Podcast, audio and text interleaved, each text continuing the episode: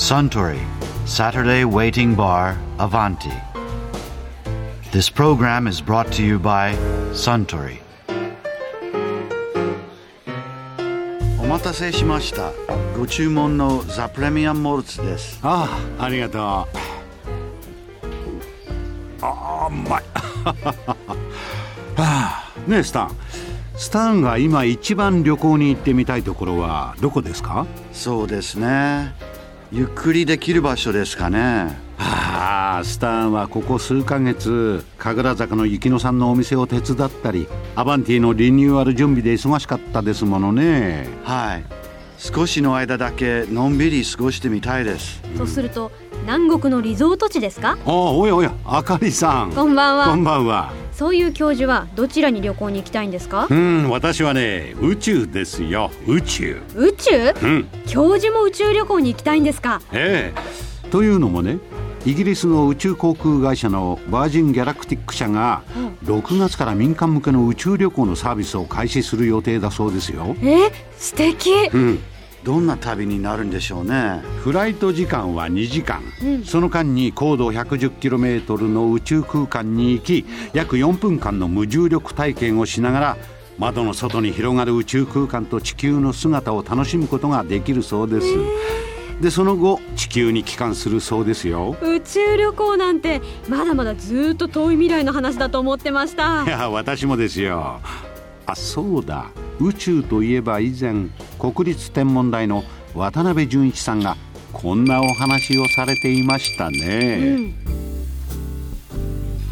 今年どこか日本で見ることができるような天文イベントっていうのはあるんですか、ええあのいくつかありますね、はい。あのよくイベントっていうとやっぱり日食月食っていうのがねありますよね,、はいそうですよね。ええ。6月の2日に部分日食。これもね部分日食っていうのはあの太陽全体が隠れないでちょっと太陽が欠けるんですが、今回非常に欠け方が浅くてですね、はい。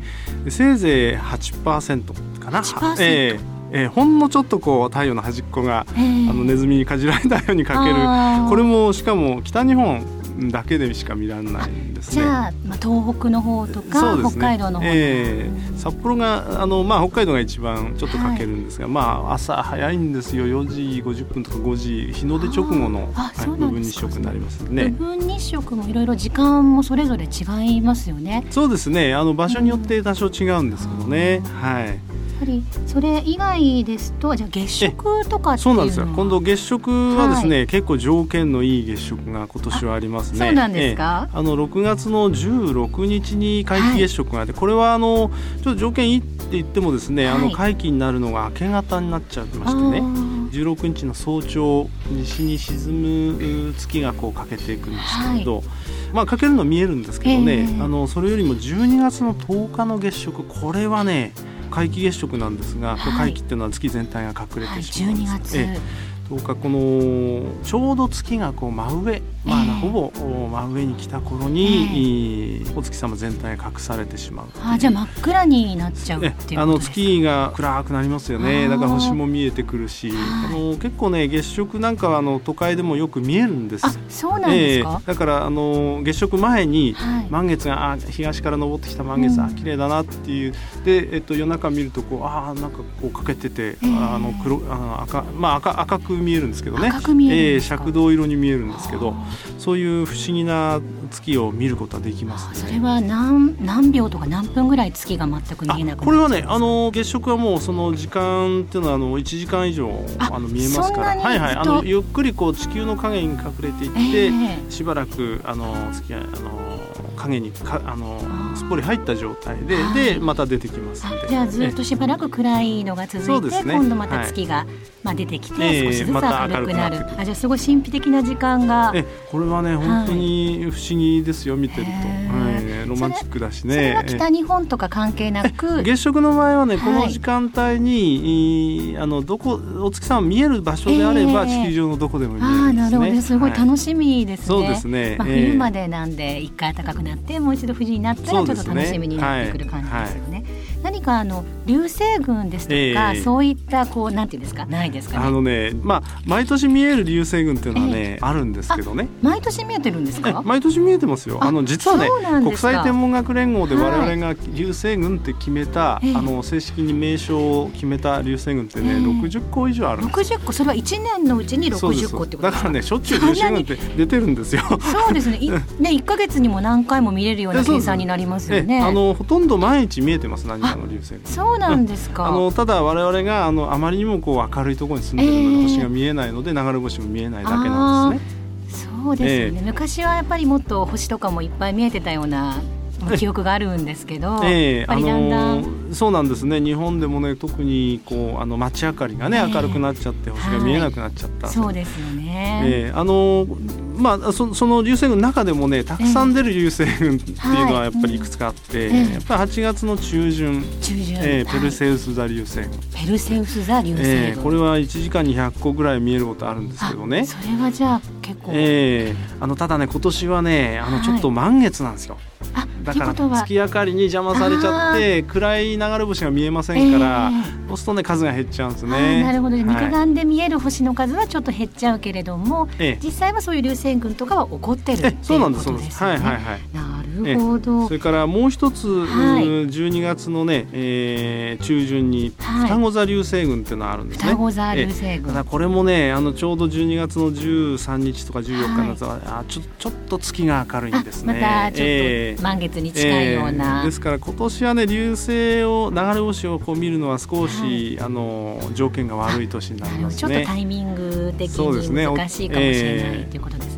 それ以外になんか都会でも見れるようなところあのね僕この前ね六本木のこの近くかなあの、はい、ミッドタウンの裏にちょっと広場がありますよね。はい、はい、ありますね。そこでね星を見る会をやったことあるんですけどね。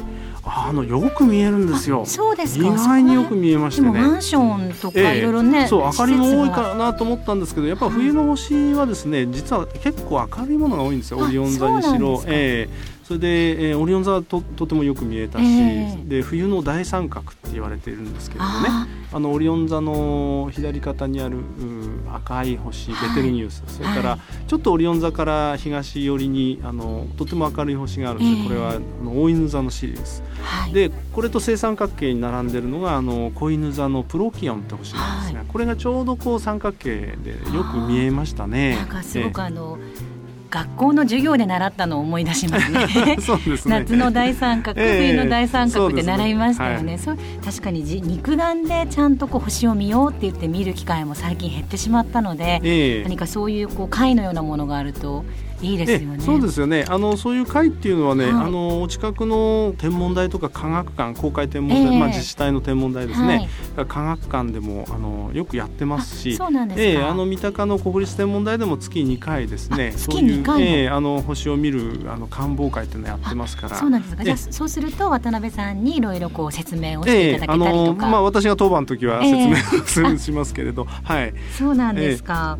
えーじゃあちょっとそういったホームページとか見て参加してみるのもいいかもしれないと、いうことですよね。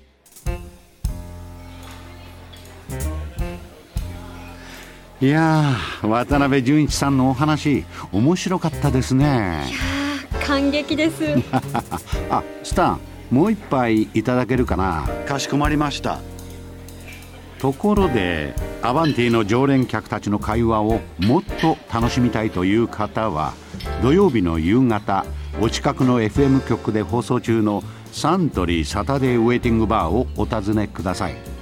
東京一の日常会話が盗み聞きできますよ。Suntory Saturday Waiting Bar Avanti.